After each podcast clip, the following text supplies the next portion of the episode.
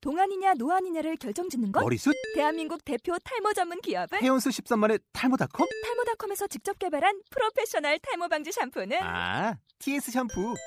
늘어진 두피 모공을 꽉! 단 한 올의 모발까지 꽉! 사용할수록 풍성해지는 나의 모발.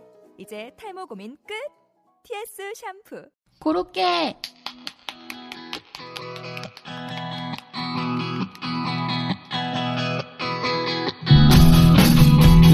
안녕하세요. 일생에 단 한 번을 위한 방송 역사책 읽는 집입니다. 오늘은 제 53회고요. 오늘 읽을 책은 박노자가 쓴 우승열패의 신화입니다.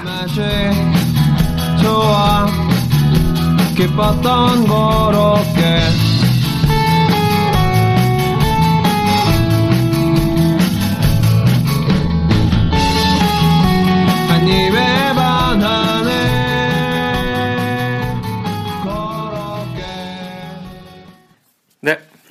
어, 제 53회입니다. 벌써 제 53회네요.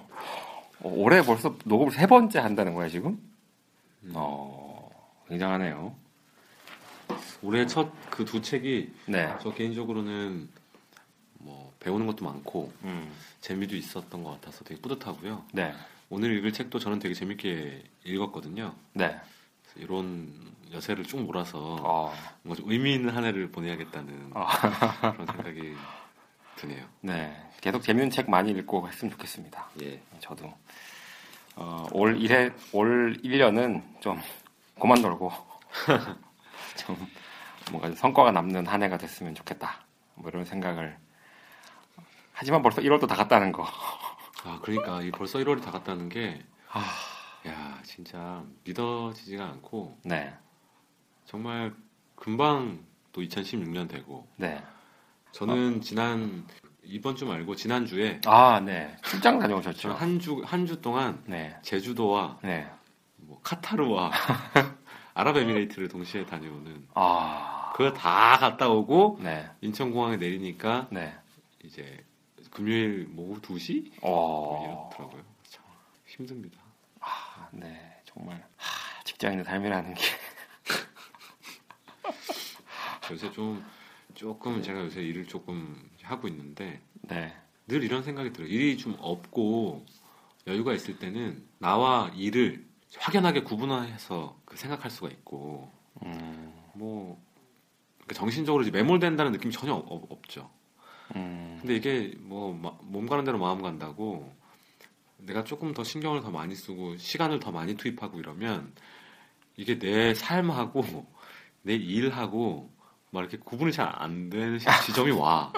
제가 뭐 지금 무슨 고위직에 있는 것도 아니고 어. 시다발이 하는 일 하는 건데도 불구하고 음.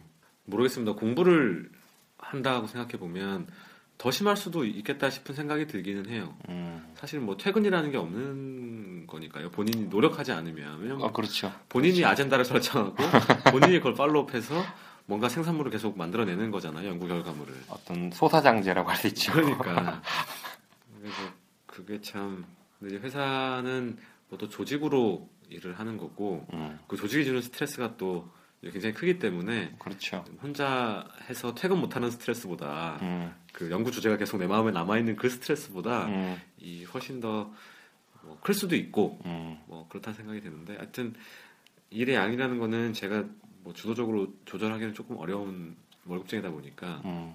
면이 있어서 참 사람 욕심이 일은 적게 하고 싶고 음. 그 적은 일들이 다 의미가 있었으면 좋겠는 거야. 아, 그렇지. 그렇지. 그러니까 이게 참뭐 많은 직장인들이 다 그렇겠지만 사실 즉그 회사 다니면서 하는 일이라는 게 뭐 이렇게 역사의 길이 남고 이런 거 없, 없거든요 대부분. 어, 그- 그냥 그렇죠. 어. 그냥 하루 하루 먹고 하루 어 그냥 보고서 쓰라 그러면 쓰고 어? 누구 만나고 오라 그러면 만나고 오고 싸우라 그러면 싸우고 뭐 욕하라 그러면 욕하고 뭐 이런, 이런 거거든요. 아, 아바타요? 뭐, 뭐 아바타지 사실. 그 시킨 일보다 어. 우리 저기 김대중 어? 음. 고 김대중 전 대통령이 말한 것처럼 음. 이제 반발짝만 앞에 가야 돼. 그 시킨 거 대로만 하면 어. 이, 어, 저 새끼는 저거 이렇게 되고 시킨 것도 안 하면 이제 집에 가야 되고. 어. 근데 시키는 것도 너무 많이 하면 저 새끼 뭔데 또. 참 어려워요 여기. 어려운데. 그 하여튼 일을 적게 하면서도 저는 그런 그 아직 부질없는 음. 직장인의 그런 한계를 알고 있으면 아- 알고 있음에도 불구하고 어쨌든 내가 나중에 1월 말에 1월에 무슨 일이 있었는지 쭉 써본다고 했을 때 뭐 음. 회사 밖에서 있는 일은 됐고 뭐 알겠고 음. 회사 안에서 있었던 일도 물론 여러 가지 그 비밀 유지 협약 때문에 내가 말은 못하지만 그 상당히 아, 얘기해봐요. 어? 괜찮겠 상당히 의미 있는 일들을 내가 했다 내 스스로 근데 음. 뭐 남들이 평가하고 이런 걸 떠나서 그렇게 지냈으면 좋겠다는 생각이 많이 드는데 음. 그냥 그 욕심껏 잘 안 되고 음. 욕심껏 안 되면 음. 또 이제 스트레스를 받고 음. 음. 또 힘들고 음. 뭐 이런 날들이 요새 반복되고 있습니다. 아, 네. 새해에도 미생의 삶은 음. 계속되는 거죠. 그렇죠. 미생 드라마는 끝났지만 우리 인생은 끝나지 않습니다. 끝나질 않아. 아씨. 그렇다고 또 끝난다 그러면 또 무섭고 끝나면 죽어야 못. 되는 거지. 아, 참. 네, 뭐 저희가 뭐 거의 매회마다 신세 한탄을 하고 있는 것 같은데 뭐 앞으로 한 100회, 200회일 동안 계속 할 것 같습니다. 뭐 어떡하겠어.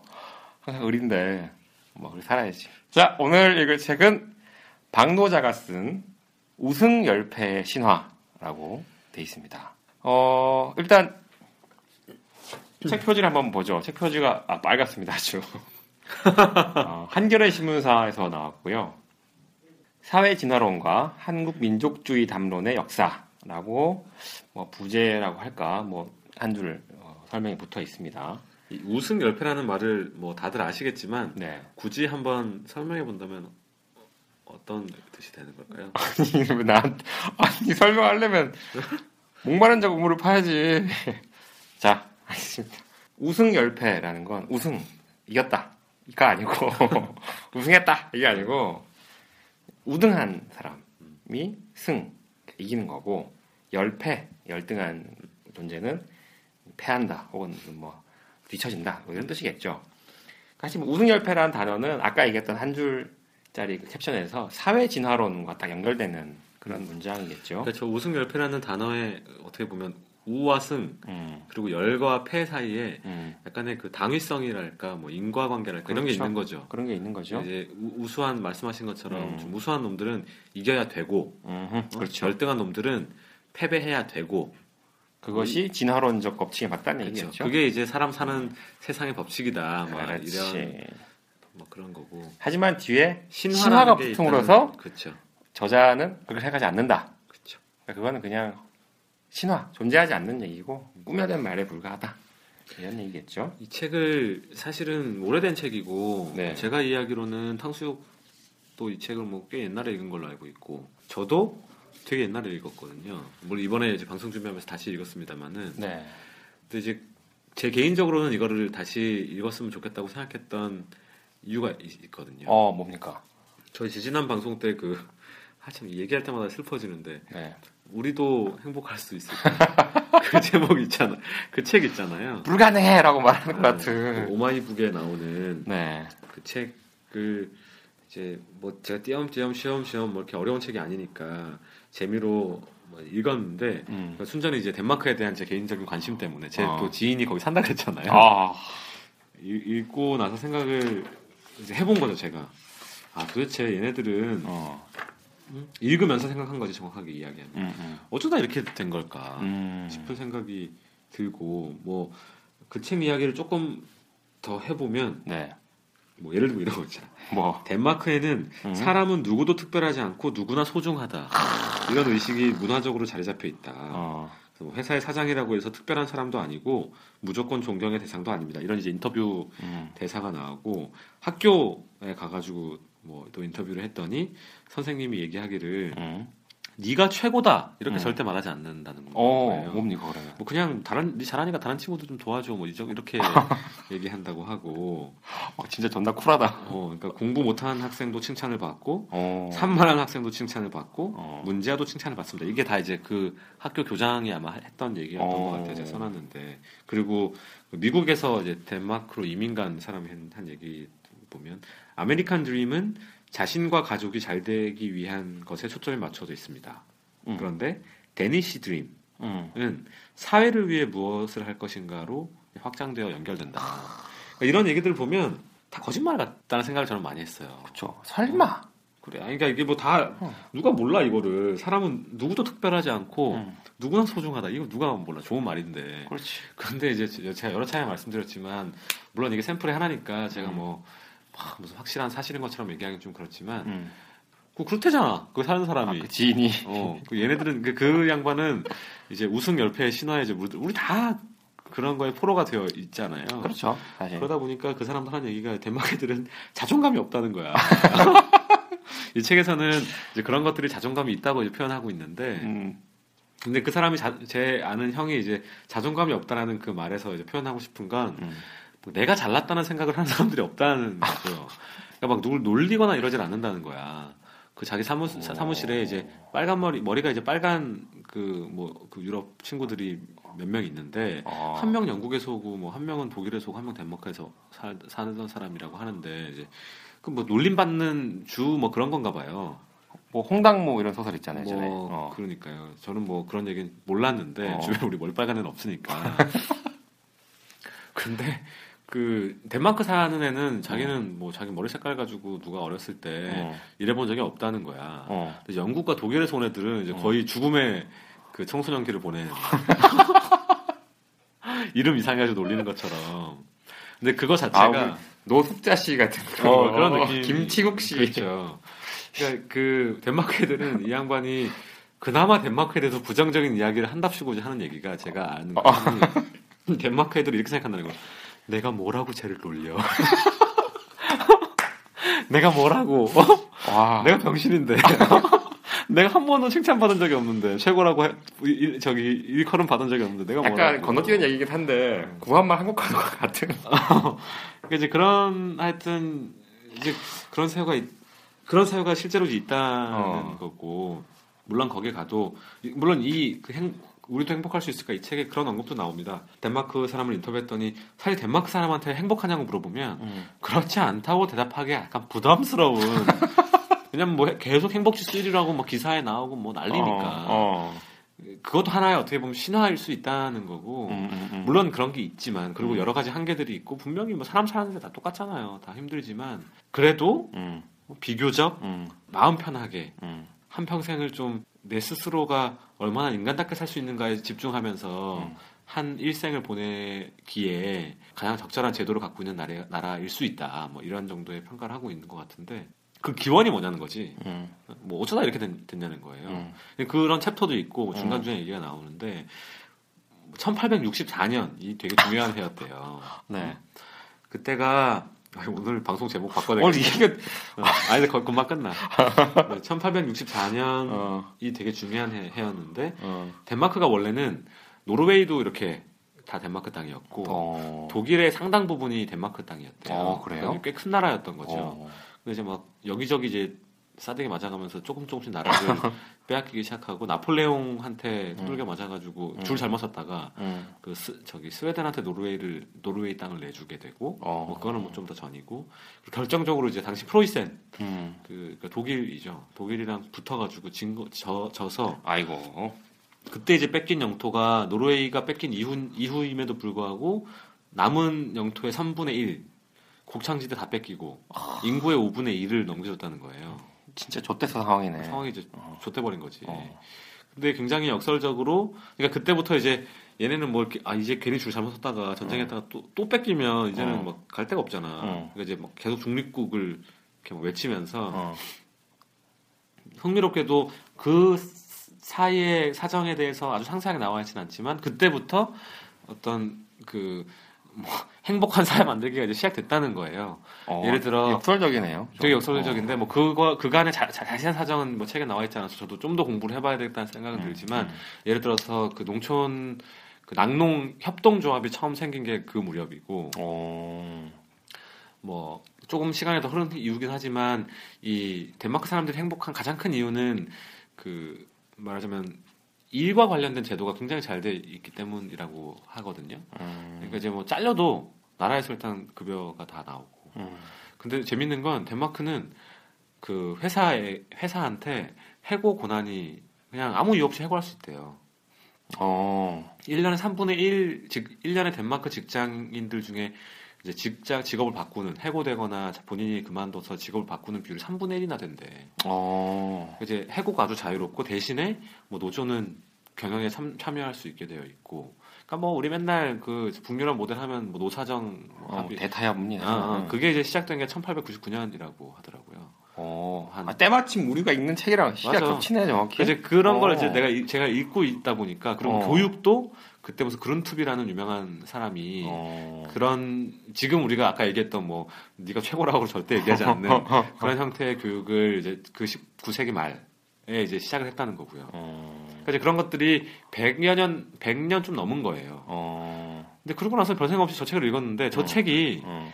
저 책은 이제 완전히 이제 정반대의 질문을 던지고 시작하고 있- 있지 않습니까? 그렇죠. 자연스럽게 책 얘기로 넘어가게 되는데 음. 우승열패 신화로 넘어가게 되는데 저 책은 이제 시작이 광노자 선생이 음. 굉장히 그 뭐라고 해야 되나 현실에 관련된 글을 많이 쓰시는 분이잖아요. 뭐 칼럼니스트로 그렇죠, 그렇죠. 어. 이름을 알려 그렇죠. 처음에 그렇게? 문명을 알렸죠.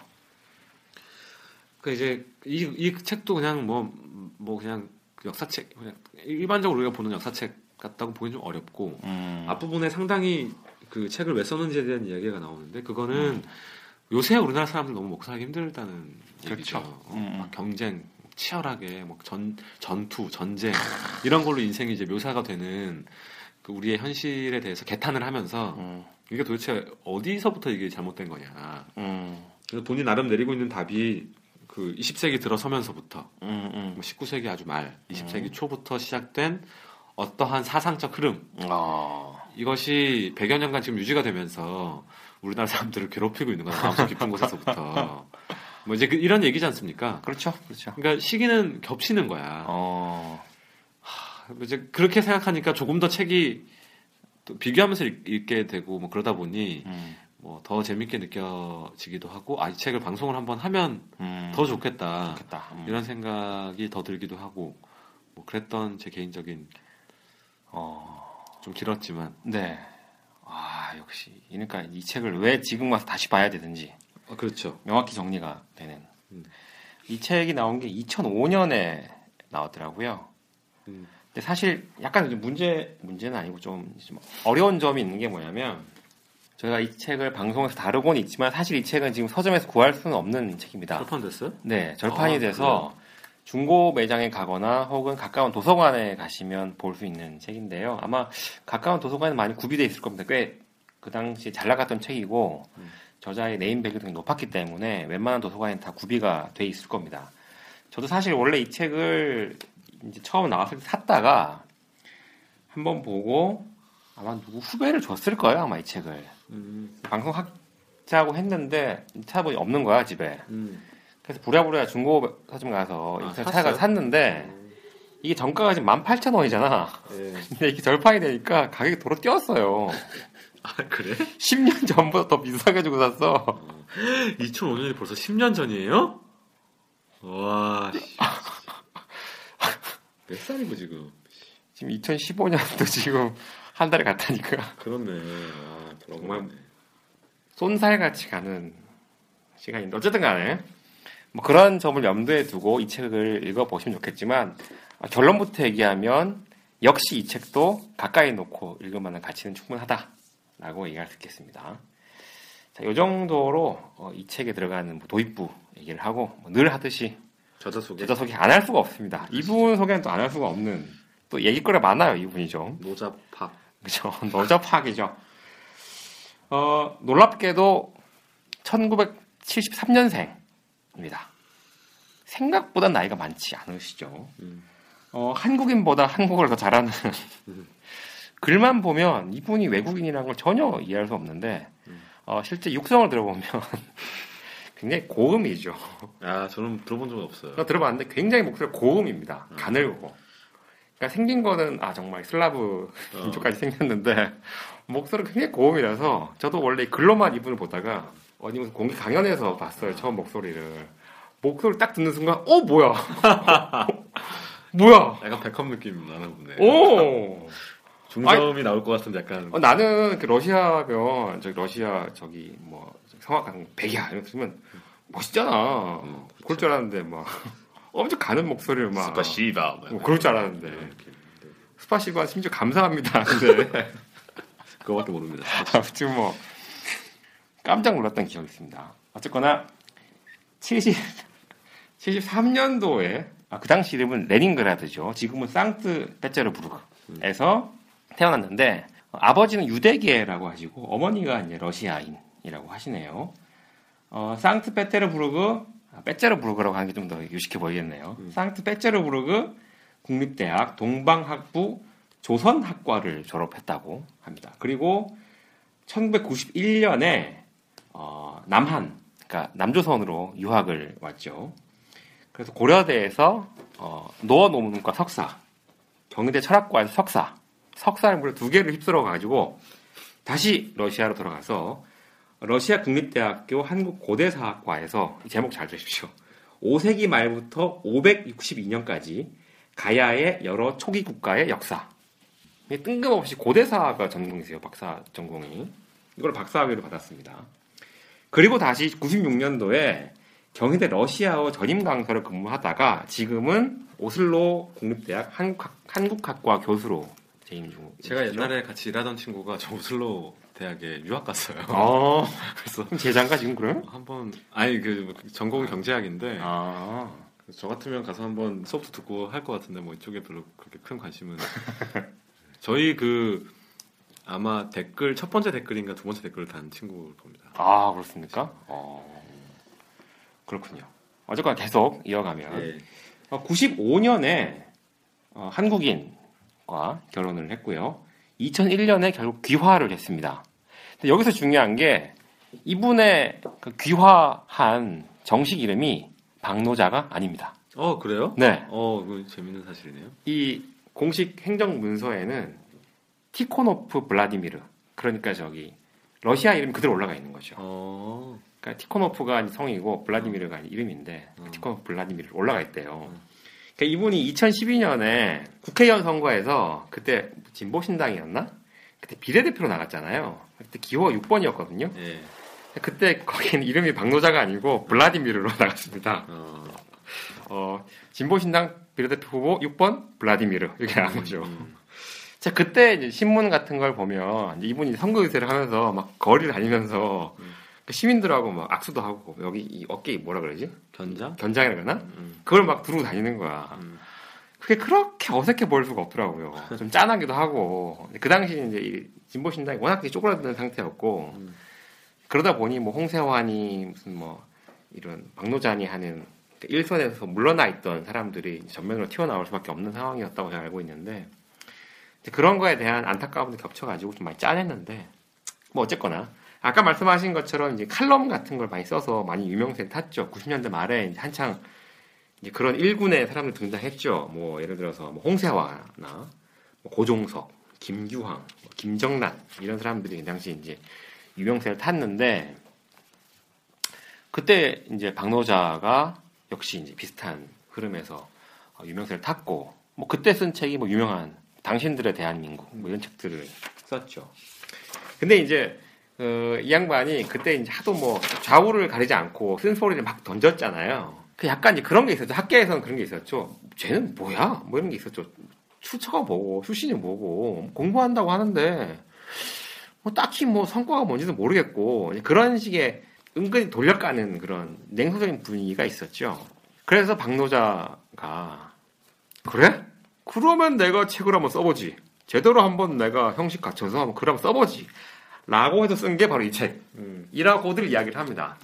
그러니까 이 책이 사실 전체적인 구성은 우리가 흔히 보는 연구서하고는 좀 다르긴 합니다. 서론 같은 것도 보면 아주 현실음에서 많이 하고 있고 뭐 아주 부드럽게 쓰고 있는데 일부 챕터들을 이제 띄어내고 보면 형식이 전형적인 연구 논문의 형식을 띠고 있어요. 그러니까 처음에 자기 주장을 던지고 기존 연구 성과를 검토하고 본론에서 자기 주장을 이제 논증해가는 방식으로 글을 쓰고 있는데 그런 건 우리 흔히 볼 수 있는 전형적인 학술 논문의 형태를 띠고 있죠.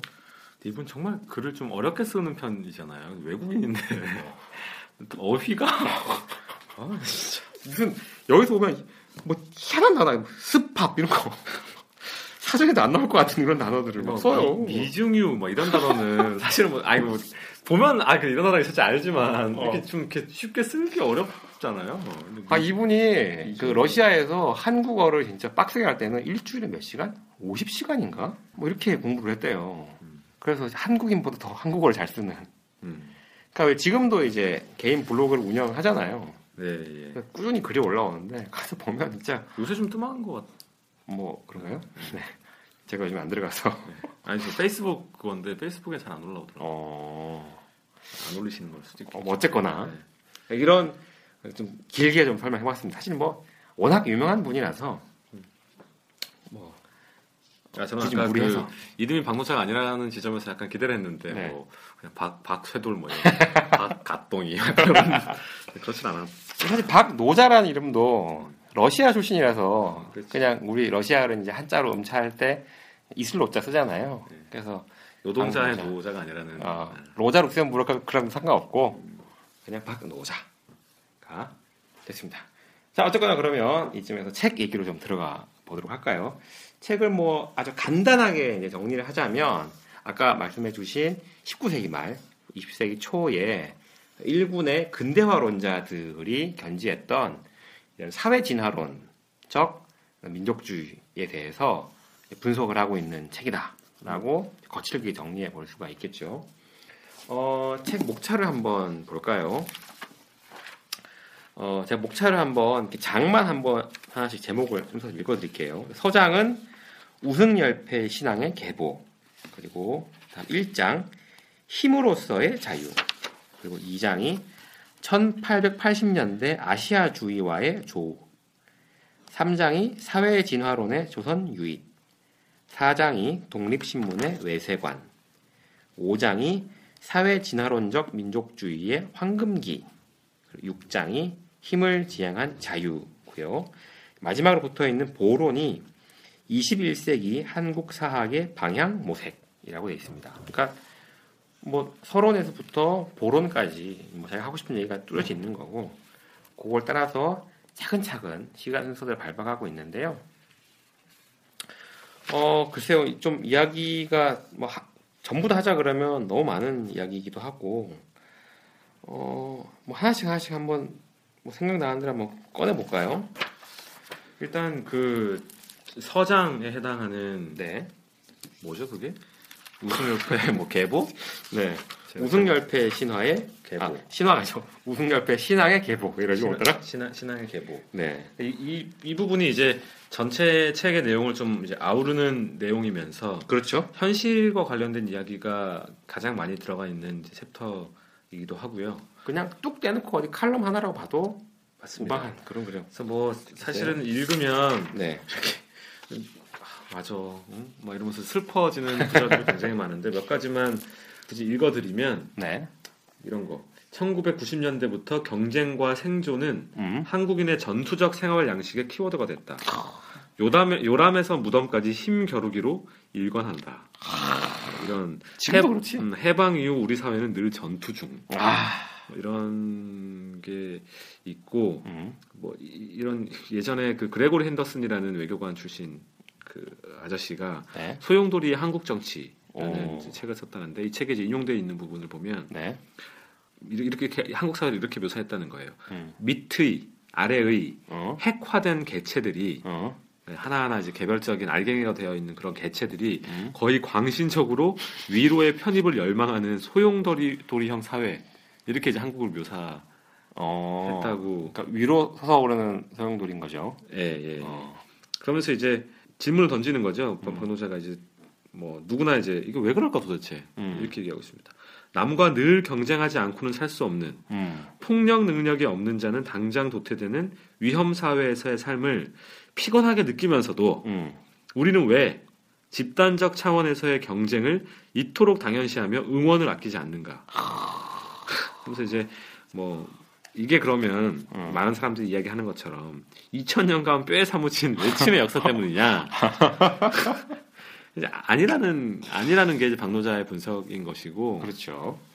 물론 이제 뭐 우리가 임진왜란도 겪고 병자호란 지난번 책도 읽었고 뭐 음. 여러 가지 외침들이 있었던 건 사실이고 음. 뭐 주변에 워낙 또 강대국이 많으니까 그렇지만 그 상대적으로는 굳이 뭐 예를 들어서 유럽 국가들 덴마크랑 비교한다 그러면 음. 상대적으로 전쟁이 없고 평화로웠 다는 거잖아요. 어, 그렇죠. 왕조의 교체나 이런 것들도 적었고 음. 그게 뭐 요새 그 국정치 하는 학자들이 많이 하는 이야기이기도 하지 않습니까? 그 이제 그리고 저, 그 이거는 뭐 약간 컨트로버셜한 부분이 있을 거라고 생각하는데 박노자가 보기에는 이런 막 약육 강식의 세계, 어? 뭐 우승 열패의 신화가 막 팽배한 이런 시, 음. 이런 시대가 조선 시대는 그렇지 않았을 거라는 음, 거고 음, 그렇죠. 그 식민지 시대 음, 를 집중해서 봐야 된다는 거예요. 식민지 시대나 그 후 이승만, 박정희 독재 시절의 경험을 음. 이 경쟁에 대한 우리 시각의 기원으로 봐야 된다. 음, 뭐 이런 식으로 이야기를 하고 있고 또 하나 이제 그 그보다 조금 더 앞서서 방송자가 이야기하고 있는 것은 그 이유에 대해서 이제 얘기하면서 음. 이렇게 얘기할 수도 있겠다면서 얘기하는 것이 세계 체제 주변부라는 사회 경제적 현실 때문에 음. 그러니까 우리나라가 뭐 저기 꼬레비에 낑겨 있는 애들이니까 여기저기 막 새우등 터지고 그래서 적자 생존의 원칙을 체득해야 했다고 이야기할 수, 이야기할 수 이제 있게 있을 텐데 박노자는 이제 그것도 아니라는 거예요. 음. 왜냐하면 일상의 전투화, everyday life의 이제 전투한 거죠. 이거의 형태와 정도는 결국에는 이제 행위자의 선택이고 뭐 100% 환경 탓을 할 수는 없는 거라는 좀 어떻게 보면 찔리는 그런 이야기를 또 하고 있습니다. 음. 그러면서 이제 자연스럽게 넘어가는 것이 식민지 시대가 만약에 우리가 지금 살고 있는 이런 살기 힘든 사회의 원형이 거기서부터 출발했다 그러면 음. 그러면 식민지에서 그 생각, 그 시- 힘을 숭배하고 뭐 이런 것들의 생각은 도대체 어디서 온 거냐 음. 이렇게 이야기하면서 이 책의 이제 부제인 사회 진화론이 음. 등장하기 시작하는 거고요. 뭐 사회 진화론이라는 거는 여기 뭐 간단하게 설명되어 있는데 저도 사실 잘 모릅니다만은 사회 진화론이라는 것 자체는 뭐 누구나 다 이해하실 수 있을 거라는 생각이 들고 그 말 자체로 여기 인용되어 있는 걸 그대로 읽어보면 인간 세상에서도 생물계에서도 음. 강자가 약자를 도태시키는 것이 바로 무려 하나님의 섭리야.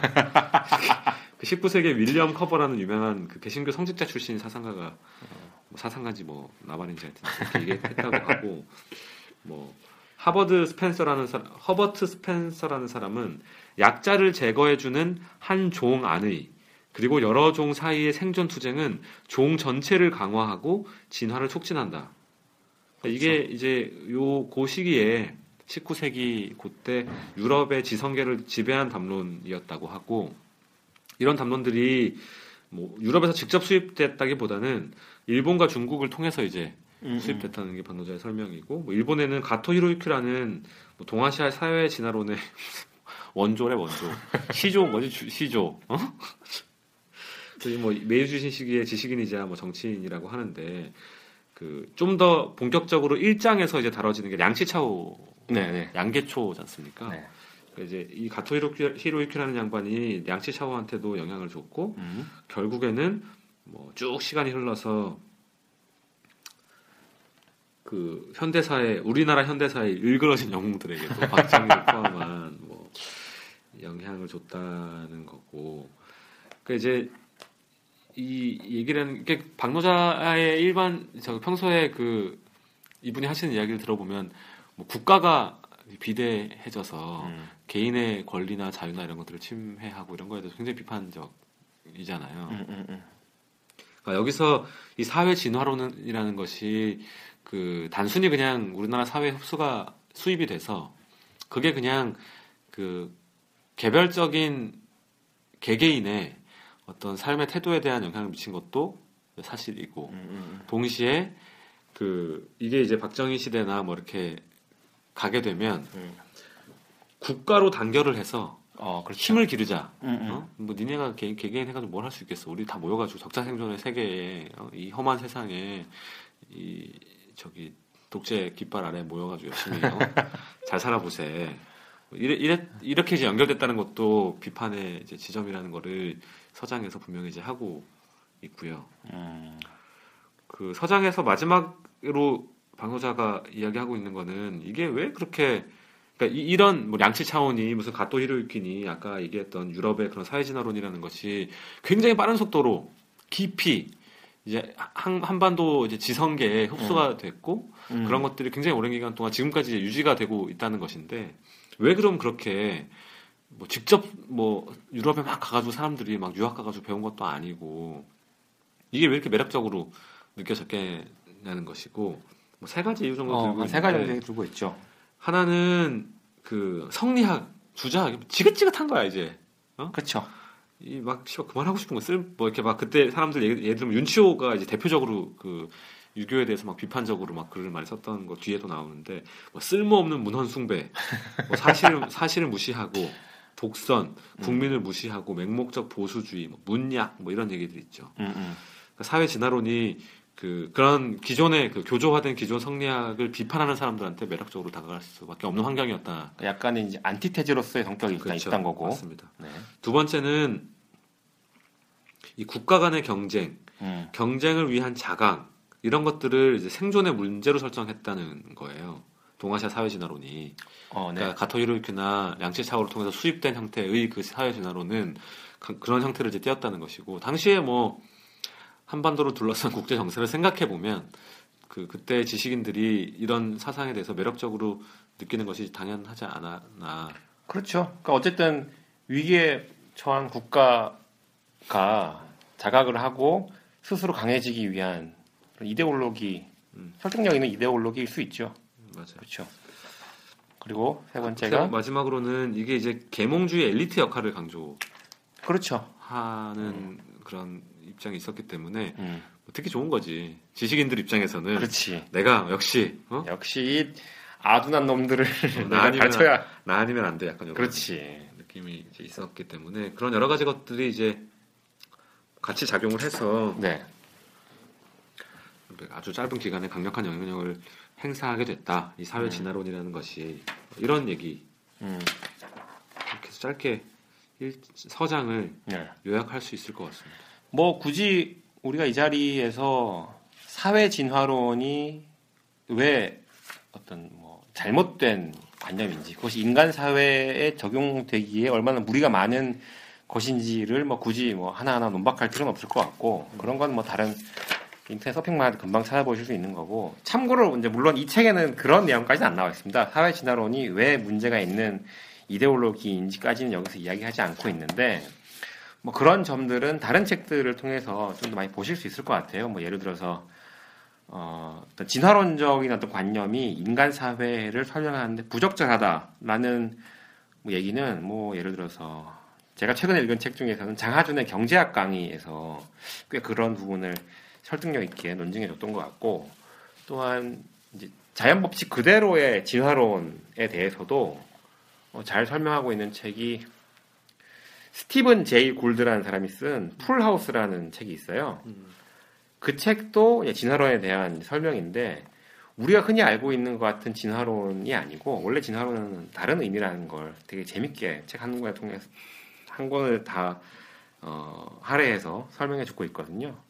근데 그런 점에서 보면 사회 진화론이라는 것이 뭐 그 당시에 설득력 있는지 모르지만 인간 사회를 설명하는 데는 좀 문제가 많다라는 건 뭐 충분히 설명할 수 있을 것 같아요. 가타카 보시죠, 뭐. 편하게. 가타카? 그냥. 가타카인지 안 봤는데 그 영화는. 그뭐 음, 내용 설명 뭐 유명한 영화니까 음. 이게 사회 진화론이 정말 뭐 부인할 수 없는 그거라 그러면 음. 슬픈 거지. 나 같은 애들은 막나 뒤져야 되는 거죠. 어떻게 근데? 난, 난 집신벌레, 넌 어. 아메바. 이렇게 이렇게 태어났는데 죽어 보면 그 가타카가 네. 그 미래 사회 예. 뭐 저도 잘 기억은 안 나는데 그 에다노크가 주인공이고 우마 서먼도 나오시. 오마 서먼도 나오고 그 영화 찍고 둘이 결혼했던가 사귀었던가. 뭐 모르겠습니다만은 그다 이렇게 응? 유전자를 이제 애를 갖기 전에 이미 세팅을 해서 뭐 낳고 이런 이랬는데 가타 그 에다노크가 뭐 실수를 한 건지 아니면 그 기술이 개발 되게 전에 태어났는지 하여튼 자기 동생은 음. 되게 이제 우수한 인자를 타고 태어난 키도 훨씬 크고 음. 막 힘도 세고 똑똑하고 그러니까 막 피를 이렇게 검사해서 음. 입, 입사 면접 같은 거 보러 가면은 음. 이렇게 피를 딱 검사 검사해 보면 DNA가 다 나오잖아. 음. 넌 우수한 놈이구나. 음. 너는 채용, 너는 좀 떨어지는 거야. 뭐 이런 식의 세상을 이제 그리는데 뭐 제가 기억에 남는 장면은 그 이제 막 바닷가를 헤엄치는 장면이 나오거든요. 에다노크하고 그 동생하고. 어. 그 이제 DNA에 따르면 음. 에다노크가 질 수밖에 없는 좀 순수한 그 육체의 힘을 가지고 겨루는 거니까 어. 수영 바다 수영이라는 게. 근데 그때 뭐 에다노크가 이, 이기나 뭐 그래요. 어, 걔는 아가미가 날렸나? 아, 그러니까 이제 그런 것들을 보면서 좀 그게 다가 아니라는 생각을 제가 했던 것 같아. 그러면 뭐 기왕 이렇게 된 거 난 할 말도 별로 없으니까 난 진화론 얘기를 한번 해볼까요? 뭐 간단하게 한 두세 가지 정도 뭐 있을 수 있겠는데 우리가 그 흔히 여기서 우승열패라고 되긴 하지만 왜 우리는 사- 그 진화론의 핵심 단어가 뭐 적자 생존 이렇게 얘기를 하잖아요. 그러니까 환경에 잘 적응한 자만이 생존한다는 뜻이라고 하는데 우리는 흔히 이거 이꼴 우승 열패라고 생각을 하고 또 이거 이꼴 승자 독식이라고 생각하지만 그렇지 않다는 거죠. 사회 진화론적 그 자연 질서에서는 뭐 그런 식 승자 독식의 질서도 저- 있지 않을 뿐더러 그런 거지. 호모사피엔스가 호모 에렉투스를 막 뜯어먹고 그러지 않잖아. 점점 도태될 뿐이지 그렇게 그 원래 종이 가져야 할 기본적인 권리까지 박탈하거나 억압하는 건 아니라고요. 두 번째가 인간 사회라는 건 인과관계가 되게 누적적이잖아요.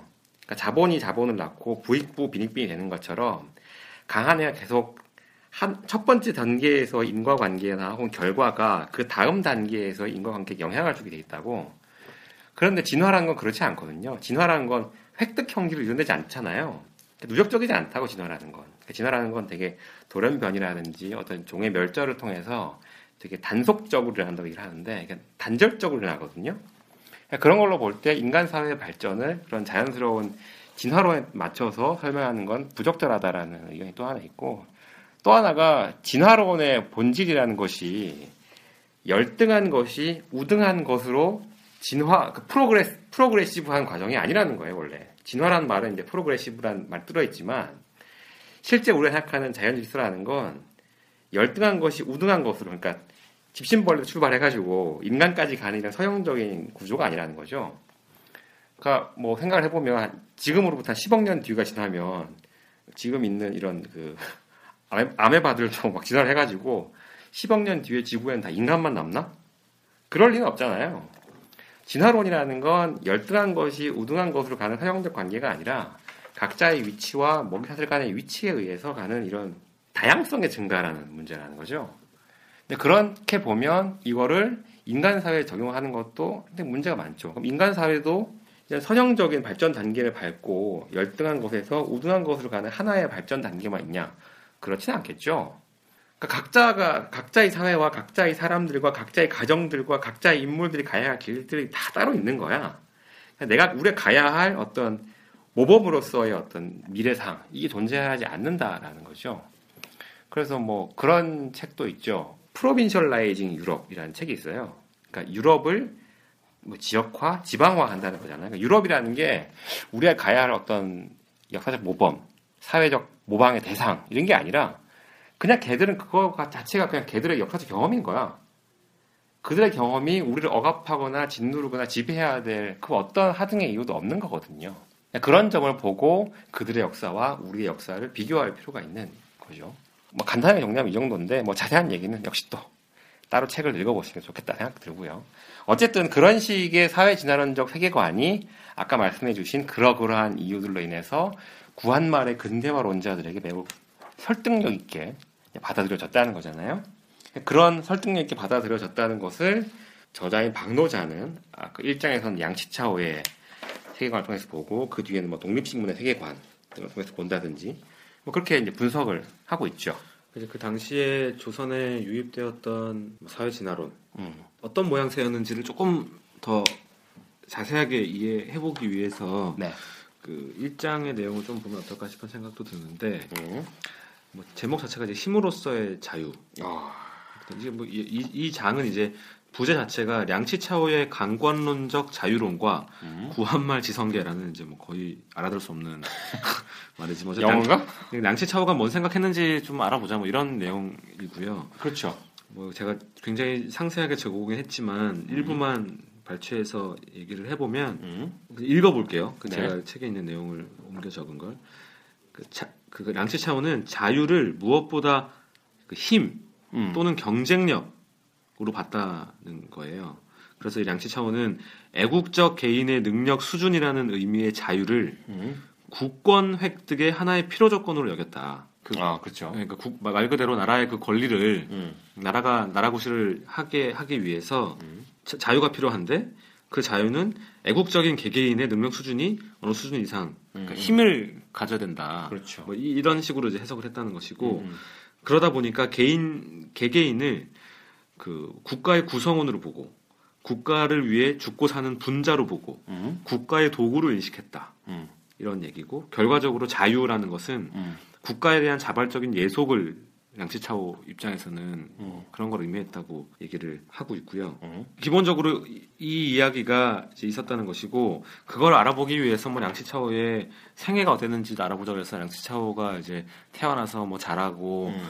그 동아시아 지성계에서 이름을 얻어가는 과정들이 쭉 설명이 되고 있는데 뭐 그걸 다 보기는 좀 그럴 것 같고 하나 흥미로워서 제가 적어온 것은 그 어려서부터 이제 많이 들었던 얘기 중에 음. 네가 남과 같은 보통 아인 줄 아냐 이게 약- 이런 얘기를 양치차오의 부모님 많이 했다는 거예요. 이거 덴마크 가서 하면 그러니까 이제 그래서 특유의 엘리트 선민 의식이 어. 뭐 생기지 않았겠냐 뭐 이런 이제 이야기고 그 이제 랑치차오 스스로가 자기 같은 개명 신사가 중심이 되어서 세상을 바꿔야 되고 뭐 이런 생각을 이제 많이 이제 했다는 것이고 구국 음. 플러스 개인 영달의 욕망이 함께 이 자기 주장에 계속 녹아들었다는 것이고 뭐 개인적으로는 캉유웨이 세력이랑 캉유웨이랑 또 굉장히 어, 네. 뭐 스승과 제자 같은 관계였다고 이제 하잖아요. 음. 그러면서 뭐, 뭐, 강, 이 강유의 세력의 백일 유신, 그, 잠깐 권력 잡았다 쫓겨나는 음. 그 과정을 거치면서 일본으로 이제 건너가게 되는데, 뭐 그때부터 뭐 사상의 왕이 됐대. 사상의 왕이 됐다는데, 이, 어쨌든 뭐, 그, 이런 양치차오의 세상의 이제 한계라는 것이, 음. 변호자가 보기에는 서구, 음. 그러니까 뭐 유럽을 유일무이한, 유의미한 타자로 설정을 해놓고, 음. 자본주의적, 인종주의적 서구 따라잡기, 음. 그러니까 서구 따라잡기를 중국 미래 역사의 태도로 상상했다. 음. 어려운 말을 하고 있고, 그러니까 위협과 모범. 서구가 음. 그 양치차오의 눈에 보기에는 한편에서는 위협이고, 음. 한편은 저렇게 따라해야 되고. 어. 그러니까 눈에 막 제가 아까 그 매몰된다고 했던 것처럼 그, 그 서구의 강력한 상이 하여튼 유교적 이성과 실천에 대한 욕망을 거의 무화시켰다는 거고. 음, 음. 그러니까 아까 얘기했던 것처럼 양치차오가 어려서부터 하, 너는 특별한 아이다. 음. 과거 급제해야 되지 않겠냐. 이렇게 집안에 이제 총애를 받으면서 컸던 유학을 공부했던 음. 뭐 결국에는 급제를 못하고 뭐 그랬다고는 하지만 이제 그- 그랬다고 하는데 어쨌든 그렇게 유학자가 음. 어떻게 이렇게 쉽게 사회 진화론에 빠져들 수 있었는가를 설명하면서 이제 이야기하는 것이 그런 거고 이렇게 설명하고 있어요. 그가 전통과 결별할 수 있었던 것은 아마도 새 시대가 중국의 만국뿐 아니라 중국 인종 혹은 황인종 전체의 멸종을 가져다 줄 수 있다는 여기서 미중유가 나옵니다. 미중유의 위기감. 어? 이 미중유의 위기감이 도덕 따위의 이야기는 집어치우고 음. 방법을 가리지 않고 사력을 다해서 어. 삶을 구해야 한다. 이런 생각을 양치차오가 하지 않았겠냐. 음. 거기에 아까 얘기했던 뭐 본인의 엘리트 의식, 선민 의식 이런 걸 더해지면서 그런 것들이 더 강해졌던 것 같고 음. 이게 이제 그 어떻게 보면 양치차오뿐만 아니라 이런 식의 미중유의 위기감, 어? 이 미중유의 오늘 미중이 많이 나올 것 같은 어, 이 느낌이. 위기감이 양치차오의 한국 독자들 어. 한테도 마찬가지로 작용을 이제 했을 거라는 얘기인데 음. 안타까운 것은 이게 뭐 아까 뭐 아까 얘기했던 거의 반복이지만 유럽의 오리엔탈리즘에 이제 함몰된 음. 맞습니다. 어, 그 스스로를 막 노예 근성 있다고 막 비판하고 뭐 이랬던 건데 그러니까 이 양치차오와 그를 뭐라 뭐 추종했다고 해야 되나? 추종했던 일군의 한국의 지식인들을 음. 두고 뭐 혹자 이렇게 반론을 할 수도 있겠죠. 그들에 대한 비판은 정당하지 않을 수 있다. 왜냐하면 뭐 그들 역시도 뭐 망해가는 국가에 대한 그들 나름의 애정과 뭐 충정에서 나온 그런 게 아니겠냐. 결국 뭐 잘 살아보자는 얘기인데 그걸 반드시 뭐 그렇게 냉소적으로 볼 필요가 있겠냐라고 이야기는 하지만 여전히 그럼에도 불구하고 그들의 생각은 위험하다라는 것이 박노자의 생각인 것이고 그에 대한 반론이 아마 이제 이 부분인 것 같아요. 뭐 좀 한번 제가 읽어볼게요. 그러나 량치차오나 그의 한국 내 추종자들의 애국적인 동기를 인정하더라도 이 글은 약자에 대한 엄청난 담론적 폭력을 내포한다. 약자가 자유를 빼앗기는 것이 바로 강자가 되지 못한 약자 본인만의 탓이라면 세계적인 강자인 제국주의에 대한 합리화, 정당화가 논리 정연하게 이루어지고 만다. 좀 건너뛰어서요. 애국적인 뜻을 담은 량치차오의 자유를 포기한 것이 죄라는 외침은 유럽 제국주의자들의 희생자 탓하기 논리를 그대로 따르는 관계로 결국 일본의 한국 지배를 의도하지 않게 도와준 셈이 됐다. 라고 비판을 하고 있죠. 그러니까 전형적인 피해자한테 혐의를 뒤집어 씌우기. 뭐 맞은 애한테 네가 약해서 맞은 거지. 좀 이상하잖아 그러면 좀 말이. 그 왜 최근에 그 지방대 시간 강사 예, 예. 그분 뭐 페이스북 페이지도 막 이제 운영하고 막 그렇잖아요. 뭐 난리가 났더만요. 인터뷰도 그분은. 하고 음, 음, 참그 읽어보면 음. 가슴이 아픈 사연들이 마- 마- 많고 음, 근데 이제 페이스북에 막 돌아다니는 거 보니까 이제 그거에 대한 또 비판 음, 음, 댓글이 달린 거야. 근데 그게 음, 딱저 얘기예요. 음, 네가 공부 제대로 안 해가지고 지방대 간 거 아니냐. 음, 다네 선택 아니냐. 음, 네, 네 노력이 그렇게 부족해서 그랬던 거 아니냐. 지금 얼마나 많은 사람들이 음, 하, 이 열심히 공부해서 본인의 미래에 대해서 이 팍팍한 세상에서 음. 본인의 미래를 설계하려고 애를 쓰고 있는데 그렇지 못해 너는 네가 못해가지고 그렇게 못한 건데 음, 그렇게까지 뭐 잘나 자랑이라고 유세 떨고 앉았냐 뭐 이런 내용의 댓글이 이제 달렸어요. 음, 근데 그거에 뭐 모르긴 몰라도 뭐 동조하는 글들도 많고 뭐 그, 랬던것 같, 같아요. 그거 보고 제가 그때가 그 미야지마 히로시 양반 읽을 때였거든요. 음. 노비에서 양반을 읽고 나면 그 노비 같은 놈이라는 생각이 들더라고. 스보이, 이 스보이 같은 놈아. 어? 그러니까 이제 지금 읽은 측면에서 이제 이- 지금 말씀하신 거 들으니까 음. 그 댓글 단 사람 생각이 나. 나네요. 그러니까 근데 어. 이거를 제가 이렇게 이야기하는 거를 오해하지 않으셨으면 좋겠다는 게 음, 나, 나도 저, 나도 사실 마찬가지거든.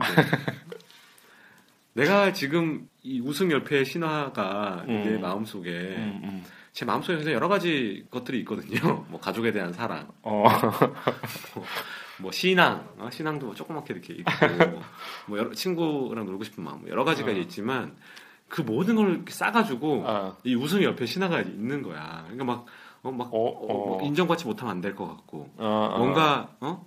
내가, 제가 그때 무슨 영화에서 봤는지, 뭐, 어디서 봤는지, 영어로 그, 드라- 미드에서 봤, 봤, 봤던 것 같다. 뭐, 그 대사를 생각이 나는 게, 어, 굉장히 그 탐욕적인 어떤 사람이 나왔던 것 같아요. 드라마 맥락은 전혀 기억이 안 나는데 그래서 그 주인공 같은 사람이 너 씨발 도대체 왜 그러냐고 가질 만큼 가졌으면 좀 닥쳐 그만하지. 도대체 왜뭐 때문에 일어나 도대체. 음, 근데 이 사람이 대답하기를 갑자기 솔직한 대답을 했던 것 같은데 자기는 너무 두렵다는 얘기를 갑자기 하면서 음, 렐러번트해지지 않을까봐 두렵다는 거야. 그 세상과 무슨 음, 그러니까 내가 중요한 사람, 내가 모든 내가 관여하는 일에 음, 내가 가장 중요한 사람이 되어야 돼 되어야만 음. 내가 불안하지 않고 두려움이 없어지는데 아 그래. 어. 자꾸 이제 뭐 보통 주인공이 이제 막 지가 설레발 치고 막 하잖아요. 그게 싫어가지고 막 밀어내려고 하고 뭐 이런 거였던 것 같아 생각해 보면 돈이 문제가 아니고 명예라고 이야기하기도 좀 애매하고 음, 그냥 말 그대로 렐러번트하지 않아지는 것 자체가 너무 음. 두려운. 근데 그 마음이라는 게 결국에는 결과적으로 내가 그렇게 영향력이 없는 영향력이 떨어지는 이 일이 되던가 말던가 나랑 관계 없는 그런 종류의 인간이 되면 음, 그게 패 이렇게 인식이 되는 것이고 음, 그러면 바로 열로 가는 거야 그게. 그러니까 사실은 결과와 나의 됨됨이와 나의 삶을 구분해서 생각할 줄 알아야 마땅할 텐데 그렇잖아요. 내가 무엇을 했는가 하고 나하고는 다른 거지 않습니까? 그렇죠. 다른 어. 사람이 나를 어떻게 생각하는가 하고 나하고도 엄밀하게 얘기하면 다른 거거든요. 근데 이제 그거를 묶어서 생각하는 거죠. 열패가 붙어 있으니까. 어, 어, 어, 근데 맞아. 그게 사실 저도 요새 그런 생각이 되게 많이 들거든요. 그런 거에서 좀 자유로울 수 있으면 훨씬 더 스트레스 없이 직장 생활도 행복하게 하고 뭐 그럴 것 같은데 애초에 직업 자체를 다르게 선택할 가능성이 크지만 어떤 그런 것들이 있기 때문에 제가 뭐 그 댓글 쓴 사람을 마냥 비판할 수는 마냥 비난할 수는 없겠다는 생각이 들긴 합니다만 적어도 잘못됐다는 거를 알긴 알아야 되겠다. 그러니까 아마 저자의 의도도 그랬겠지만 이걸 읽다 보면 계속 지금 현재 생각이 안 날 수가 없어요. 지금 사실. 맞아요. 그러니까 내가 우승까지는 뭐 나 이해한다 쳐. 근데 과연 열이 열패도 우리가 인정을 해야 하는가? 뭐 물론 뭐 반드시 짝으로 갈 수- 가는 문제일 수도 있겠습니다만은 뭐 저는 그 생각이 들더라고요. 하도 요새 갑질갑질 그러니까 그죠? 그러니까 그런 거 아니야. 내가 그러니까 우등한 존재, 우등한 위치에 서 있으면 상대적으로 상대방은 이제 그 열한 위치에 있는 건데 그러니까 내가 우등한 위치에 서 있다는 것은 내가 이 사람의 인격과의 짓밟아도 된다라고 우리는 이해를 하, 잖아요 흔히. 예를 들어서 하다못해 우리가 무슨 뭐 뭐가 있을까 옷가게에 무슨 옷 사러 간다든지 뭐 택시 기사한테 택시 타고 간다든지 이렇게만 하더라도 그 순간에 순간적인 어떤 우열 관계가 생기면서 내가 그 사람의 인격까지 어떤 뭐 소유한다든지 침해한다든지 이런 권리까지 보장해 주는 걸로 우리가 이해를 해버리잖아요. 우승 열패라는 단어에는 그런 무시무시한 결과까지 초래할 수 있는 얘기가 들어있는데 지금 우리가 생각하는 그런 사소한 갑질 사이의 문제들이 이 당시에는 국가와 국가 혹은 민족과 민족 사람과 사람 사이의 관계에서 그대로 적용됐다는 거잖아요. 그래서 결국 힘이 강한 국가는 힘이 약한 국가를 마음껏 뭐 약탈하고 착취하고 정- 정당 정당화 되어지고 심지어 그걸 당하는 입장에서도 음, 그게 맞는 말이지라고 생각하게 되는 하, 모르겠습니다. 근데 그렇다고 또 그럼 어떻게 생각을 고쳐 먹어야 될까? 또, 또 답이 안 나와. 나는 나 어떻게 해야 돼? 나는 특별하지 않다. 어, 세계가 덴마크 된다로. 그래. 아니 우리 애가 유치원에 들어갔어요. 네. 저희 애가 이 빌어먹어 서울시 교육청 여전히 분노가 가라앉지 않은. 제 얘기 좀 무슨 짓을 했는지 야, 그 지난번 방송 때 얘기했던가? 몰라 뭐 아, 중복 뭐. 지원하지 말라고 난리 발광 그 추첨하기 한 추첨하는 주 전주 목요일 날막 방송 때려가지고 중복 중복 추첨하면 어. 서울시가 지정한 가나 다라군 이 가나 다라군에 한 개씩 하지 않고 음. 뭐두 개씩 세 개씩 하면 추적해서 꼭 불이익을 주겠다 얘기를 했다가 어. 나중에 알고 알고 보니까 뭐 처벌할 방법이 없어요 하면서 그냥 미안하다고 막 그런 식으로 끝난 걸로 제가 알고 있거든요. 지난주엔가? 그걸 아마 공식적으로 철회한 걸로 제가. 그래 뉴스를 철회했어. 봤어요. 그러니까 그러니까 그 뉴스에서도 그 교육청에서 제시한 가이드라인 지키는 부분만 손해보게 됐다. 그래 아니 그게 우리 와이프랑 얘기를 많이 했어요. 음. 그러니까 참 유치원 들어가기 하늘의 별따기고 저희 집도 맞벌이 하기 때문에 음. 유치원에 안 보낼 수 없는데 뭐 여러 개 그냥 하자 음, 음. 이렇게 얘기를 하다 생각하다가 어. 근데 우리 와이프 말이 애가 그래도 처음 이제 뭐 어린이집도 물론 나라에서 이제 관장하는 그런 거지만 어쨌든 뭐 이렇게 뭐 나라 교육청에서 뭐 관련한다고 하고 하니까 공적인 어떤 그런 거에 첫 발인데 음. 부정을 저지르지 말자. 아. 또그 얘기 들으니까 뭐또뭐그 말이 맞더라고요. 그래서 그래 네 말이 맞다 싶어서 하여튼 근데 어, 그걸 다 떨어졌어요 결국에는 어. 다 떨어지고 하, 뭐 그 보낼 때가 영어유치원밖에 없, 영어유치원이랑 놀이학교 100만 원짜리밖에 없나 싶어가지고 사시나무 떨듯이 막 가계부를 뒤적거리면서 어. 좆대서 큰일 났어 망했어를 막 외치면서 있었는데 다행히 뭐 동네에 좀 저렴한 그 추첨 대상이 아닌 음. 그런데 저희가 못 하다가 되게 운이 좋게 가게 됐어요. 어, 다행이네요, 그래도. 예, 어. 그나마 다행이에요. 다행인데 음. 뭐 얘기하다 여기까지 아 그래서 어제 그 지- 지난주에 그 그저께인가 음. 오리엔테이션이 있었거든요. 아, 유치원? 예, 예, 예. 음, 그래서 갔더니 거기도 그 영어를 뭔가 애들한테 가르쳐야 된다는 그런 부담을 느끼나 봐. 음, 음. 전혀 부담 안 느껴도 되는데. 아, 그래서 막 그 음악, 그러니까 오리엔테이션이라는 게 별게 아니고 그냥 애들한테 음. 재밌는 수업 세 개 골라가지고 한번 맛배기로 보여주고 간단한 공지사항 하고 이제 집에 가는 거예요. 3월 달에 만나요 하면서. 어. 되게 오래된 사설 유치원이어서 저는 뭐 개인적으로는 좋지 않을까 생각하고 있는데 거기서 이제 영어 노래 가르쳐 주면서 막 율동을 하고 뭐 이런 게 있, 있었더라고요. 어, 네. 어, 좋네. 근데 노래 노래 가사가 음. 영어로 음. I am special, I am special 이거야. 야, 그러니까 정말 그러니까 그거 그걸 가지고 제가 막 이렇게 생각해 오바지 오바인데 그게 딱 제가 이 책을 읽고 있는 중이었거든요 우승협회 신화를 그러니까 등골이 오싹하더라고 그 딱 대사를 그러니까 그, 그 책을 책을 읽고 이제 노트에 정리한 다음 다음 날이었나 그랬던 것 같은데 야 이렇 이렇구나 어. 애들이 나가서 그 최근에 조선일보 칼럼인지 뭐 사설인지 일본 사람들은 왜 이렇게 어. 폐를 끼친다는 거에 대해서 음. 그 어려워하냐 어. 뭐 이러면서 이번에 왜그 IS의 일본 어. 이 청년들 두 명 잡혔잖아요. 네. 근데 그때도 막 그 부모들이 나와가지고 뭐 정부 탓을 하기는커녕 어. 국민들에게 폐를 끼쳐 죄송하다 뭐 이렇게 인사를 했다. 어, 하면서 네네. 뭐 그런 얘기 많죠. 어떻게 하다 그렇게 됐냐는 걸 생각을 해보면 초등학교 들어가자마자 음. 그게 가장 큰 죄악으로 이제 배운다는 거야. 다른 사람에게 피해를 끼치는 거야. 어, 어. 그, 막 그, 뭐, 패를 끼친다는 그 일본어 표현이 이제 있었던 것 같아 잊어버렸는데. 어. 그러면서 이제, 근데 뭐, 결국에는 그 조선일보 칼럼의 주된 내용은, 그니까 이 병신들아, 세월호, 어? 유- 유족과 이 사회 불만 분자들아, 정부 탓하지 말고 일본 사람 좀 본받아, 이런 내용이에요. 어. 끝에 말이 그렇게 끝나. 어. 끝에 문장이. 그러니까 진짜, 하, 배워가지고 병신짓 한다, 진짜. 어? 그걸 좋다고 페이스북에 링크해서 올리는 사람도 참 답답하고, 음. 쓰는 놈도 쓰는 놈이고 뭐 이런 생각을 했는데 뭐 그런 걸 어, 어. 그걸 그런 그 칼럼에 대한 내용과 관계없이 그러니까 어렸을 때부터 그렇게 계속 배우면 그렇게 된다는 거 우리가 제가 아는 어. 일본 사람들이 뭐 많진 않아도 적지 않은데 다 비슷해요. 그렇죠. 어? 속마음 어떤지 몰라도 일단 고개 숙이고 뭐지 일단. 그래 일단 막. 아, 뭐 미안하다 하고 어. 막뭐 자꾸 미안하대. 어?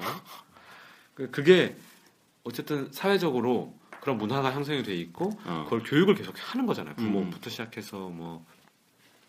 근데 우리나라가 I am special을 계속 외치고 있으니 이 나라가 꼴이 어? 아이엠 스페셜, 아이엠 스페셜 하다가 아이엠 갑, 아이엠 갑 이렇게 되는 거 아니야? 어? 내가 집안이 그럴 만한 네. 집안이고.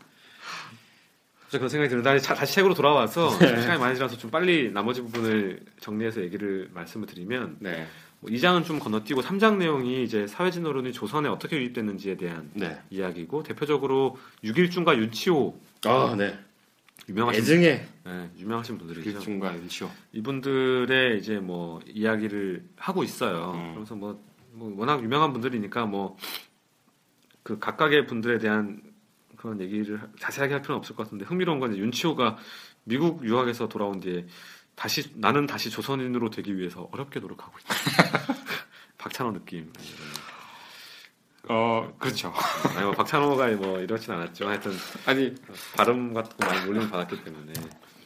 그리고 또, 한- 또 다른 한편, 뭐, 육일중과 윤치호의 저술에 드러나는 유산층으로서의 공포. 그러니까 기득권을 지키고 싶은 마음이 이제 컸다는 거고, 음, 둘다 이제 기독교인이잖아요. 종교성의 깊이를 의심하게. 육일주는 교육의 주된 목적을 이제 불합무식한 무리들의 범죄나 난동을 저지르지 않도록 후, 훌- 훈육하는 거다. 그랬고 윤치호는 동학 이런 의병 이런 거 망동의 증오와 공포 드러냈다는데 어쨌든 이 사람들의 핵심 담론의 핵심이 조선족 조선적인 모든 것에 대한 무자비한 배제와 개조의 논리. 조선 민족이 살아남기 위해서는 부패한 조선인은 한번 죽고 다시 서구인이나 일본인과 같은 모습으로 거듭나야 했다. 그래서 부세 노예인 문약한 조선인이 칼의 영웅, 이 유럽이나 일본인처럼 칼의 민족으로 이제 거듭나야 된다. 뭐 이런 얘기를 많이 했던 것 같고. 그러니까 음. 사회 진화론이 극단으로 치달으면서 음. 뭐 그런 표현이 나왔죠. 기본적인 어떤 백성, 그러니까 표현은 이제 유교식으로 얘기하자면 백성에 대한 기본적인 어떤 애민 사상까지 져버리는 음. 뭐 그런 수준까지 치달아갔다고 얘기하죠. 그래서 좀 비판을 박노자 입장에서는 많이 하는데 음. 뭐 윤치호 같은 경우에는 막 일본에 살고 싶어가지고 막 그랬잖아요. 게다가 윤치호는 일기도 영어로 썼죠. 무라카미 하루키야. 하여튼 저기 그, 그렇지만 이제 약간의 그 다음 장으로 넘어가기 위한 다음 어. 마지막 이제 마지막 결론으로 넘어가기 위한 약간의 실드를 쳐줍니다. 어. 실드 아닌 실드. 좀 읽어보면 261페이지에 있는 이야기인데 음. 어찌 보면 1880년에서 90년대 개화파 젊은 지식인에게 음. 역사가 너무 무거운 짐을 덮어 씌운 셈이었다. 어, 저도 거기에 체크했는데.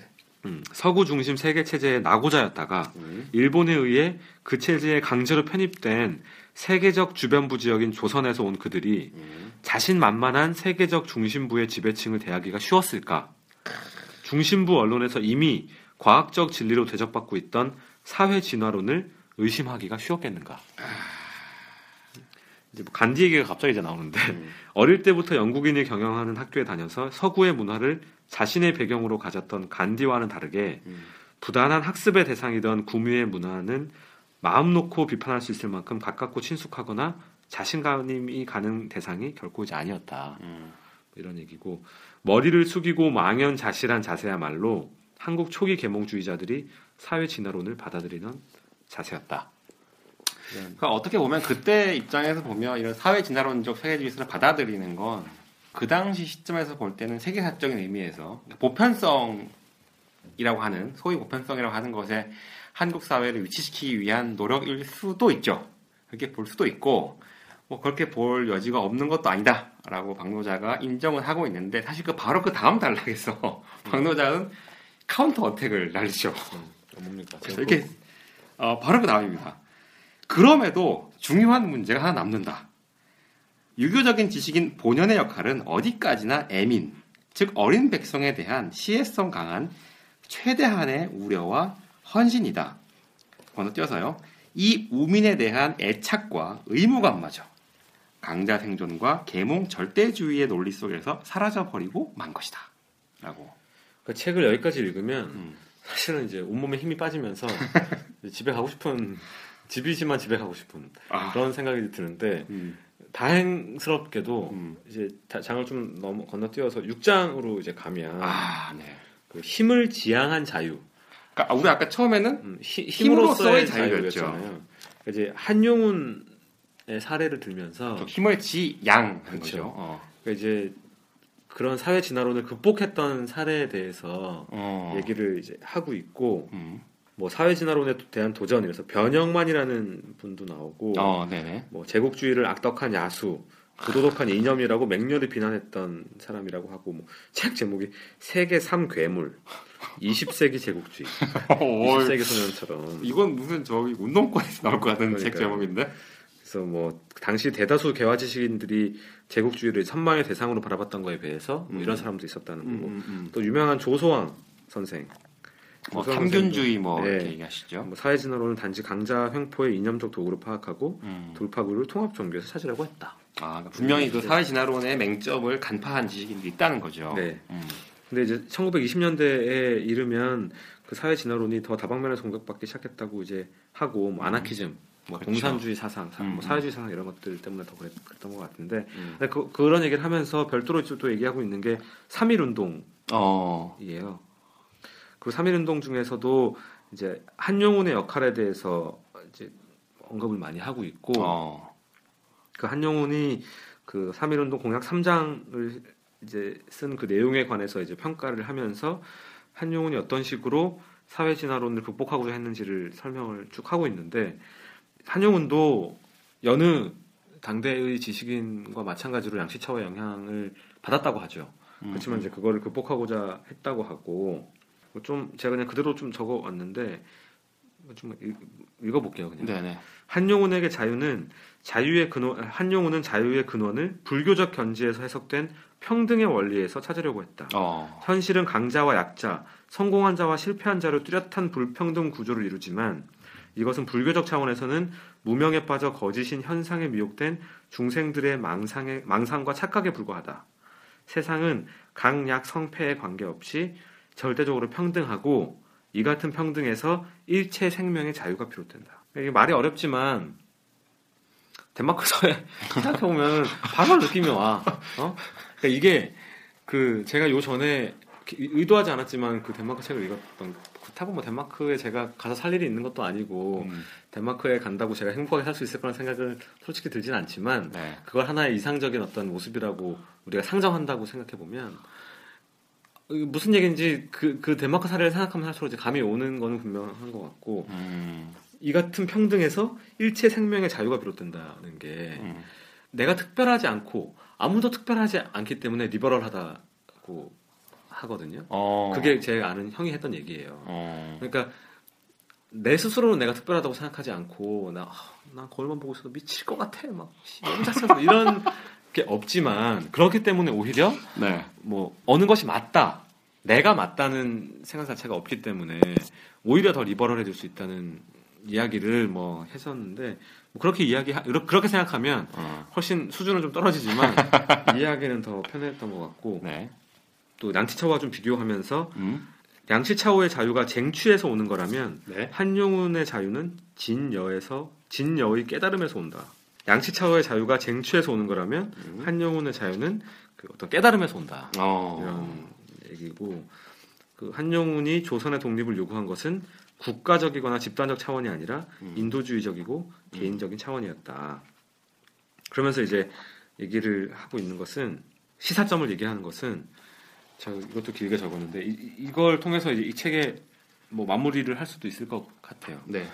비록 한 시대의 사회 진화론적 시- 사상 주류를 바꾸지는 못했지만 네. 불교와 비폭력, 사회주의라는 다리로 양육강식의 언덕에서 평등 자유를 위한 실천의 언덕으로 건너간 한용운의 사례는 무엇을 말해주는가?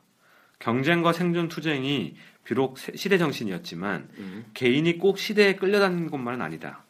윤치호나 유길준이 각각 기독교와 유교를 살인적인 시대의 정신에 복속시켰음에도 불구하고 한용우는 원시 불교의 이상을 사다리 삼아 내면과 개인적 실천의 차원에서라도 한 시대의 지옥을 탈출, 차- 탈출할 수 있었다.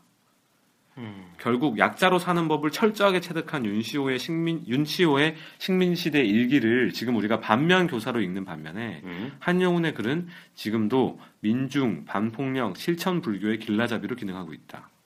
사회 진화론의 극복이 이루어진 만큼 한영훈은 지성인으로서의 보다 장구한 사후의 생명을 얻었다. 음. 이렇게 얘기하고 있는데 사실 이것만 놓고 보면 좀 허무하다는 생각도 들기는 해요. 음, 음, 음. 그래서 뭐 어쩌라고 그냥 개개인끼리 그냥 어? 지옥에서 탈출하고 뭐 그, 그러라 그러니까 그러라는 것처럼 들리니까 근데 좀 더 전향적으로 생각을 해보면 결국에는 이런 이렇게 거창하게 무슨 뭐 원시 불교니 뭐니 뭐, 뭐 뭔지 모르겠잖아 뭐 원시인들의 불교? 어, 진여의 깨달음이니 뭐 이런 거 뭐 모르겠고 어? 그냥 조금 더 편해지려고 음. 조금 더 약해지려고 노력하다 보면 어. 아, 뭔가 막 극복해야 될 것 같잖아. 나는 늘 그렇거든요. 난 뭔가 극복해야 될 것 같아 다. 어. 그 제가 요새 우리 애를 키우면서 드는 생각이 애가 참 어? 못났어. 어? 그러니까 막 어? 뭐 낯도 많이 가리고 어. 뭐, 뭐 사실 어떻게 보면 대- 애들 다 그래요. 뭐다 근데 그렇죠. 뭐 어. 진짜 막 이상한 애들 빼고는 어. 낯도 많이 가리고 뭐 못하는 것도 많고 뭐 저 막 마음도 왔다 갔다 하는 것 같고 저 저래가지고 어떻게 영화 세상 살겠나 싶은 생각이 드는데 생각하면 나랑 똑같아 내가 어렸을 때랑 근데 저는 그런 것들을 약점이라고 생각을 많이 했던 것 같고 음. 내 스스로의 그걸 극복하려고 엄청나게 애를 많이 썼던 것 같고 음. 요새도 회사에서 막 스트레스 받으면은 막, 막 마음이 무너지다가도 씨발 이런 거에 굴복, 굴- 굴복해서는 안 돼. 뭐 이런 생각 많이 하거든요. 그러니까 더, 더 강해지려는 거죠. 음. 패배자가 되지 않기 위해서. 근데 그 좀 이렇게 포기하고 버리고 덜어내고 벼리고 음. 이런 작업들을 하는 게 뭐 디톡스 하는 것처럼 음. 뭐 그게 사회적 성공을 나한테 가져다 주지 않을 수는 있겠지만 내 삶을 행복하게 하는 데는 이제 분명히 이제 도움이 되는 것 같고 뭐 작게 작게 그런 선택들을 해나갈 수 있는 거죠. 뭐 예를 들어 주거 형태라던가 뜬금없지만 뭐 주- 우리나라의 주거 형태라는 게 뭐 다 아파트잖아요. 돈 많으면 강남에 가서 아파트 사는 거지 않습니까? 근데 그런 것도 몇 년 전에 땅콩집 열풍 불었을 때 많은 사람들이 열광했던 것도 다른 길이 있다는 거에 대해서 근데 뭐 사는 방식도 마찬가지인 거죠. 우리 맨날 사는 게 뭐 아침에 일어나서 뭐 직장에 출근했다가 막 경쟁이 치열한 그 사무실에서 막 이러다가 뭐 저녁에 그 또 그 사람들 술 마시고 막 이렇게 이런 거지 않습니까? 근데 그런 것들을 좀 그런 것들 힘들 거- 힘들 거라고 난 생각하거든요. 대부분의 그 챗바퀴 안에 들어가 있는 사람들이. 근데 본인이 힘들다고 하는 순간 진다고 생각하기 때문에 그렇게 안 하려고 하는 거고 그게 또 익숙해지면 그게 자기를 힘들게 만든다는 것 자체를 이제 잊어버리게 되는 경우도 많기 때문에 그런 것들은 솔직하게 힘들면 힘들다고 스스로한테 얘기하게 얘기하고 좀 이렇게 덜어내는 뭐 깸값을 무조건 내야 되니까 덜어내면서 내가 얻을 수 있는 베네핏도 같이 이제 버려야겠죠. 음. 그런 식으로 삶의 작은 작은 부분에서 뭐 희생이라고 부- 부르죠. 그 희생을 하다 보면 아, 그러니까 갑자기 우리 작년 말에 읽었던 그 세계가 일본 된다의 결론이 우리가 어떤 행복 등식, 행복 공식을 바꿔야 된다 하는 얘기를 했잖아요. 좀 그 얘기도 이거랑 좀 맞닿는 면이 있는 것 같고요. 또 하나가 좀 역사적으로 희망을 찾자면 저기 뭐죠? 이 책에는 뭐 유길준과 윤치호가 개화론자의 대표인 것처럼 나와 있긴 하지만 뭐 구한 말에 사회 진화론을 수용했던 많은 상당수의 근대화론자들이 그 이후에 일제 식민지 시기를 거치면서 반드시 거기에만 함몰되어 있지 않았거든요. 각자의 방식대로 그 사회 진화론을 극복하고 각자의 해법 찾아서 갔단 말이에요. 뭐이 책에 나오는 뭐 물론 저자는 완벽하지 않다고 보긴 하지만 신채호 같은 사람은 심지어 아나키즘으로까지 기울어 갔죠. 그러니까 자기 방식대로 그 문제에 해답을 찾아낸 건데 뭐 그러한 여러 지식인들이 있었고 극기한 나중에 김구 같은 경우에는 그런 글 유명한 글 있잖아요. 뭐 우리의 뭐 무력은 외적으로부터 우리 지키게 하기 위해 뭐 충분하면 족하고 우리의 부라는 것도 뭐 밥 먹고 살기에 족하면 충분하고 다만 뭐 문화의 힘이 강했으면 좋겠다 이런 얘기 하잖아요. 근데 그런 식의 통찰도 이런 이제 문제 의식으로 출발하는 것이고 뭐 그런 생각들을 좀 하니까 뭐 너무 힘 빠져 할 필요는 없겠다. 라는 맞습니다. 생각도 들고 또 심지어 이 책의 제일 마지막에 있는 후기는 뭐 정리할 것도 없어 제목만으로 다 얘기해주고 있잖아요. 힘과 경쟁에서 인권과 연대로라고 하고 있죠. 우리가 뭐라고 하지? 이런 정글과 같은 강자가 되기 위한 경쟁이 판치는 사회에서는 이건 오래 갈 수도 없고 매우 일시적인 현상이고 우리 모두 행복할 수 없다. 그래서 뭐 키워드 던지고 있죠. 약자의 연대 뭐 이런 키워드를 던지고 있는데 물론 그것이 구체적으로 어떻게 획득되어야 하는지는 여전히 이제 의문 부호가 붙습니다만은 뭐 우리가 할 수 있는 데만큼 가능한 만큼이라도 개인적으로 실천해 가다 보면 뭐가 되기라 되겠지. 뭐 그런 건 나중에 다른 책들도 보면서 답을 찾아가기로 하고요. 어쨌거나 2005년도에 박노자가 던졌던 이 질문은 2015년 지금 시점에서 볼 때 더 심해졌으면 심해졌지 아직 뭐 더 약해지지는 않은 것 같아요. 계속 고민을 해보고 어떻게 사는 게 인간답게 사는 건지 계속 고민해 보게 됩니다. 좀 힘 빠지는 결론이지만 뭐 더 열심히 살면서 실천적으로 해결해 보기로 하고요. 자, 그럼 이 정도면 어, 우승열패의 신화도 대충 정리한 것 같은데요. 뭐 더 하시고 싶은 얘기 없으시죠? 네, 지금 어, 체력이 급 방전된 두 사람 다 어, 그런 상태고요. 어, 독서 근황 짧게 한번 하고 가보죠.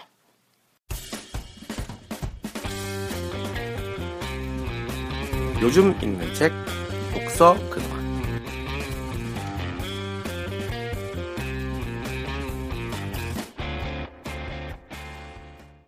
자, 뭐 요즘 읽고 있는 책 얘기해 볼 시간인데요. 저는 사실 어, 제가 지난 시간에 돈키호테 2권 읽고 있다고 말씀드렸잖아요. 아직까지 읽고 있습니다. 책이 너무 두꺼워. 끝이 안 나. 네, 그래서 지금 그걸 읽고 있고 제가 지금 세 권을 사실 동시에 읽고 있거든요.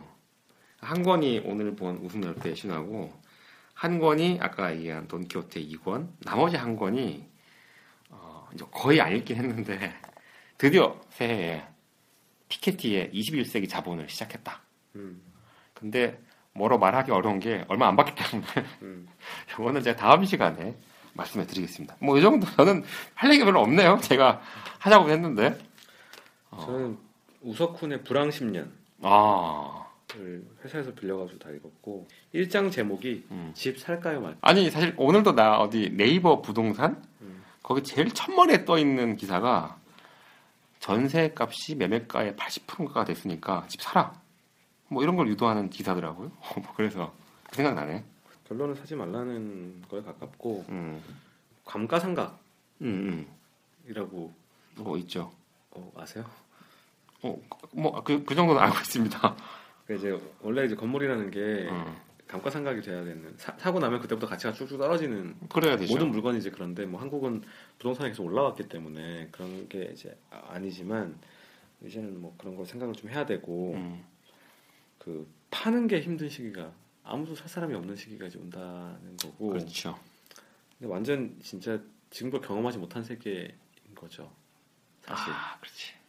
그거를 지금 정부는 계속 이제 집값을 부양하려고 이제 하고 있고 뭐 어떻게 될 건지는 뭐 아무도 모르는 거니까 뭐 집값이 너무 전세가 너무 많이 올라서 월세로 바뀌어서 제가 이제 곧 있으면 전세 만기거든요. 어허, 아 그렇네. 8월이면 7월이면 전세 만기라서 오 얼마 안 됐네 진짜. 약간 지금 두려움에 떨고 있습니다. 오, 이미 전세값 다 올랐기 때문에 그거에 아이고. 대한 마음의 준비는 뭐 해놓고 있는데 어, 돈 구할 방법도 생각해보고 있고. 근데 이제 월세로 바뀐다 이러면 그거에 대한 문화적 충격과 금전적 부담은 사실은 우석훈 얘기는 그렇다고 열받, 열받아서 책, 책, 집 사는 거 한번 생각해 보라 뭐 이런 얘기예요. 이번 정부는 지나고 사, 사라 뭐 이런 얘기고 음. 그리고 뭐 그 개인 재무 구조에 대한 이장 불황 시대에 우아하게 사는 법 이거는 가장이 평생 버는 돈이 평균 연평균 소득 4,500만 원이라고 가정하면 음. 12억이래 은퇴할 때까지 가장이 벌 수 있는 돈이 음. 그래서 뭐 평생 소득 가설에 근거하여 음. 평생 12억짜리 버짓을 가지고 음. 뭘할 건지 뭐 돈 조금 쓰란 얘기예요. 신용카드 없애고 뭐 보험 들지 말고 1년치 생활비를 자산으로 보유하고 있어야 뭐 음. 좀 이렇게 여유가 생겨서 미친 짓 안 하고 그렇다는 거고. 3장은 직장에 대한 이야기인데 3장부터는 뭔가 이제 지침서의 성격이라기보다는 그냥 음. 재밌는 에세이 뭐 아. 그런 느낌이라서 본인이 이제 방송 진행하면서 음. 사업하는 사람들 뭐 이렇게 인터뷰했던 내용도 있고 음. 4장은 이제 교육 관련된 내용인데 음. 뭐 이거 같은 경우에는 아빠의 역할이 중요하다 뭐 이 정도만 제가 메모를 그게 꽂혔구만. 영어 영어 조기 교육 하지 마라 뭐. 그 양반은 프랑스로 6월 갔다 왔지 아마. 자기 집안 사람들이 뭐 엄청 다들 가방끈이 길, 길더만요 자기 음, 자기는 그래요? 불어로 박사 논문 썼고 음. 자기 형은 영어로 박사 논문을 쓰고 누구는 일본어로 박사 논문을 쓰고 자기 와이프는 우리나라 말로 박사 논문을 무슨 썼다고 지구촌이구만 거기도. 아무튼 뭐 이상입니다 책 내용이 그래서 그런가 힘이 많이 빠지는 듯한 어, 표정을. 힘드네요 네, 그럼 이 정도로 독서 근황도 마치도록 하고요. 뭐 자연스럽게 오늘 녹음도 이걸로 정리가 되는데요. 다음 책 예고 해드리겠습니다. 다음 책은 저희가 드디어 54회 만에 최초로 만화책을 합니다. 하, 저희가 여러 차례 한 작년 한 1년 전부터 계속 얘기했는데 드디어 정말 가장 오래된 떡밥을 드디어 수고하는 것이 아닌가 싶습니다. 다음에 읽을 책은 작년 말에 완간됐죠. 아, 윤태호의 인천 상륙 작전입니다. 총 6권으로 완간이 됐고요. 어, 저희가 6권짜리 책 하는 것도 참 방대한 기획인 것 같고요. 어, 지금도 아마 네이트에서 다시 볼 수 있는 걸로 알고 있는데요. 이건 뭐 굳이 책 안 사보셔도 뭐 충분히 방송 같이 하실 수 있는 거니까요. 청취자분들도 한번 찾아보셨으면 좋겠고요.